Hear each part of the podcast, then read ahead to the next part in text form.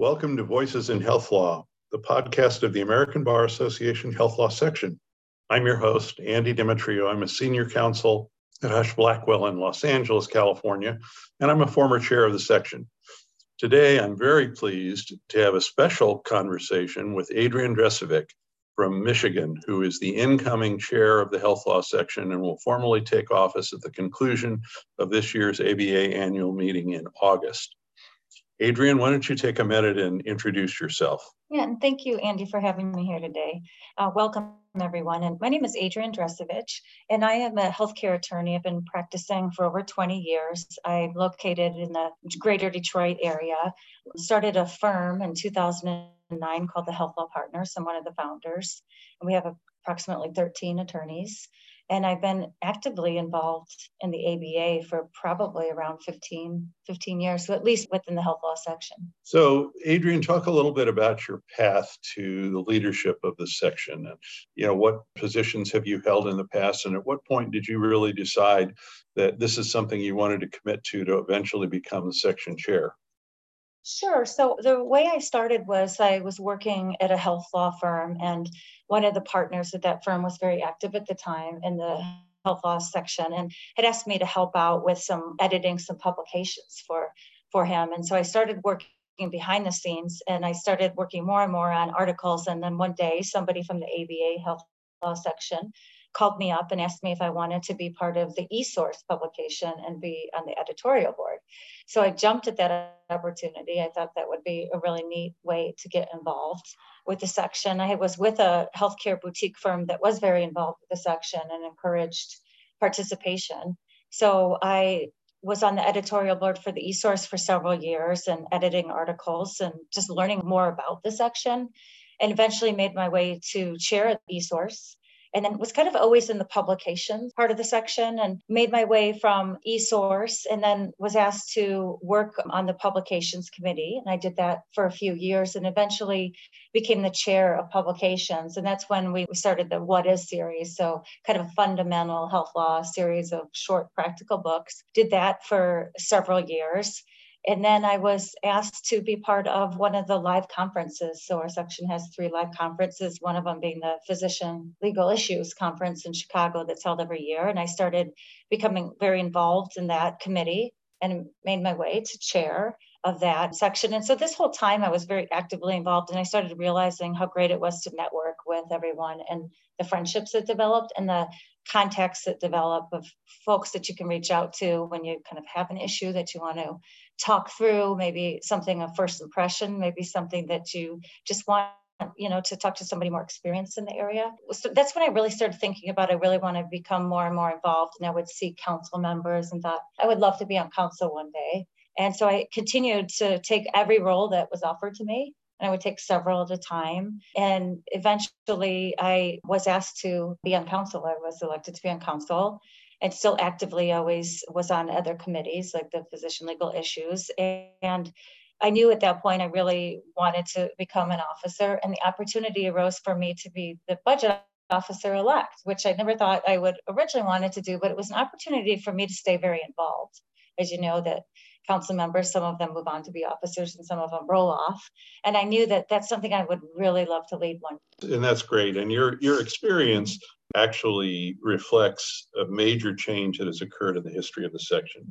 Back in the early days, when I was first getting involved in the late 90s and early 2000s, there wasn't a very big leap between people who were in a volunteer position and getting on the council and then eventually potentially becoming the chair. But now people who are moving up within the section often have done multiple jobs, as you've done, and had good experience dealing with a variety of different contextual issues. Mm-hmm. And I think that's really important in having strong leadership because now you have a background in a lot of different disciplines. It's not just very narrow and suddenly you were plucked out of a committee to serve on the council. So let's shift gears a little bit and talk about what you see as the major issues facing the section in this upcoming year for you and what initiatives you intend to pursue as a chair? Sure. So I think it's what a lot of organizations are experiencing right now, and that's declines in membership, right? There's only so much money to go around, and firms paying for memberships So it's continuing to, to, attract members and retain members,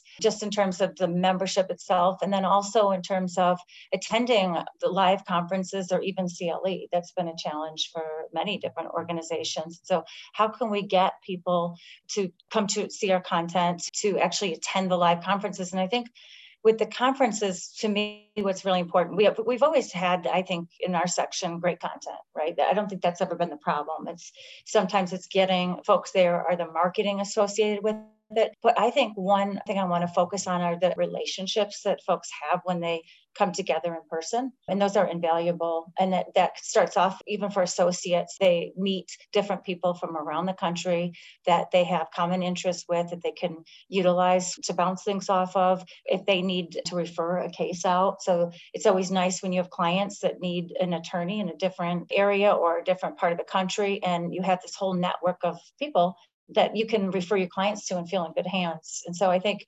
trying to show the members the value of kind of being in person and developing those relationships is one aspect. Part of dealing with declining membership is also working on continuation of the collaboration, which is something the section has done for a few years. And it started with uh, Clay Countryman's cheer years, really looking at collaboration in terms of collaborating within the section itself with all the different, different interest groups and committees, but also with bigger ABA and the different sections of ABA. There's the common synergies there. And then outside organizations that are strategically work well with healthcare attorneys, but maybe aren't attorneys. And we can maybe pull members in that way or get our members involved with providing content and getting our content out to a whole group of other um, folks. And we've talked about that some, uh, yeah. you know, uh, affiliations with the HMFA. Mm-hmm. We've had a, a, long relationship with Chicago Medical Society. And, and I think it's a, an important point that we should continue to foster those relationships and again make it a two-way street allow their members under our tent and vice versa what do you see as, as some of the challenges out there on the policy front that we're going to be focusing on? So, without getting to the specifics on policy, I think some of the challenges are to provide valuable information to our members without dividing our members, because mm-hmm. we have a lot of hot topics that right. come out, right? And so, one of the things that we've done um, with the section when Dobbs came out was to have a Dobbs task force that was really focused on making sure that we provided content that was usable to the attorneys that practice in healthcare and to do that in a way that's non-divisive because i think that can be a challenge mm-hmm. right anytime you're dealing with policy sure. initiatives making sure that we're providing information that our members need to, in order to service their clients and it's yeah. not really advocacy and no. that's been an important thing that the yeah. section has largely mm-hmm. refrained from is any kind of public advocacy. We, we do have to deal with the House of Delegates and they can do their own course, but you're right. The mission of the section is more of an honest broker that is, you know, tracking developments and providing content that people can use. Right. Beyond Dobbs, though, what do you see as big issues? I mean, there's there's yes. obviously changes in enforcement yes. policy, big development in the area of False Claims yes. Act. I think a big issue obviously is going to be AI in healthcare, right? AI in general, and we're hearing all about that, but particularly in healthcare. And I know that talking to the incoming chair of the larger ABA, that's going to be a big focus and initiative. And she's already asked us to start identifying individuals within our section that can help contribute to issues involving AI with healthcare. Yeah, you're right. We're going to see a lot more of that. Recently, saw where one of the companies that is doing uh, staffing with physicians, and they're actually using AI to help the physicians document their patient charts yes. based on historically what the physician has done. They'll use certain prompts and then it will generate. yes. I'm not sure that's the best idea.